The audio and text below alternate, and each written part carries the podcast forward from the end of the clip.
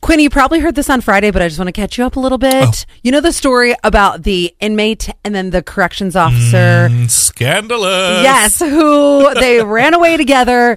Apparently, their van that they were traveling in was found close to Nashville. And one of my girlfriends, she lives in this particular county that they found the truck. And she's like, oh my gosh, they found the truck in my county. But Put us on the map. Right. I mean, Nashville's a pretty big Oh, area. okay. Yeah, right. So, but I, I thought that was crazy because how are they getting places now? Uh huh. Foot? I don't know. Did they They're- they're steal a probably c- stole another car. Probably. I don't know. But the other story that we loved for so long was the Gabby Petito story. Oh yeah. Gabby Petito and Brian Laundry, just to give you a recap in case you forgot, Gabby Petito and Brian Laundry were dating and they were traveling like cross country or something, wasn't it? Was it they were they were That's like a thing they did. She had a YouTube channel. Yes. And then all of a sudden, she goes missing. Brian Laundry, her boyfriend, comes home, won't say anything. His family won't say anything. And then he ends up killing himself in Florida, has some writings about. They found him in a swamp, right? Yes. Yeah. Yes. So now this story is being made into a Lifetime movie. yes. Lifetime just announced. Lifetime got it the rights, huh? Yes, they announced they're they're planning this made for TV movie called The Gabby Petito Story. Now, I don't have a date, but they are working on it. Who would play Gabby?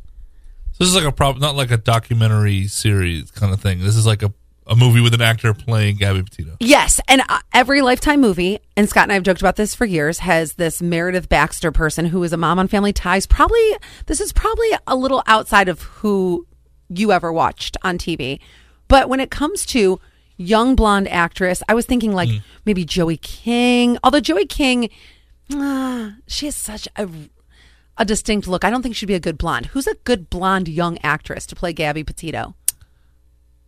Oh, I feel like this is it's got to this- be someone really young. Like she wasn't she like 23, I think. I, I, I Yeah. don't remember her age, but it's got I to be think someone from all these shows that we don't watch. 22. She was 22. Me too. It's got to be someone from like who- who's like just leaving Nickelodeon era. Right? and see, and I, that's the thing. I don't, I don't have somebody. Maybe you have a suggestion. If you Mm-hmm. do, you can always text us seven one two three one. Get in on it. But that was the thing. Like usually, I'm, I can go. Oh, this would be great if it was played by blah blah Yeah. blah. But I think even Joey King is. Am I getting the name right? Joey King. Joey King. Joey King was in the um she was in another kind of like docu series type movie Oh. where she played something Rose. Oh god. Oh, the Exorcist- exorcism of Emily Rose. No. No, she was in uh, Netflix's The Kissing Booth one, two, and three. Nope, that's not it either. No, That's not the one I'm thinking of. well, well, The this could act. be her too. To be honest, Uh, No, she, she was is twenty two. this girl. the- so Joey King was in the act. It was um, the story of Gypsy Rose. Gypsy Rose's mom made Gypsy Oh. Rose believe that she was sick and she wasn't. well, she's she actually is twenty two, so this is perfect. Yeah, I don't know if she's made for it. Anyway. Oh, oh, oh. I'm like, not Joey King. All sorry. right. You All right, know, Joey, m- sorry. find somebody else.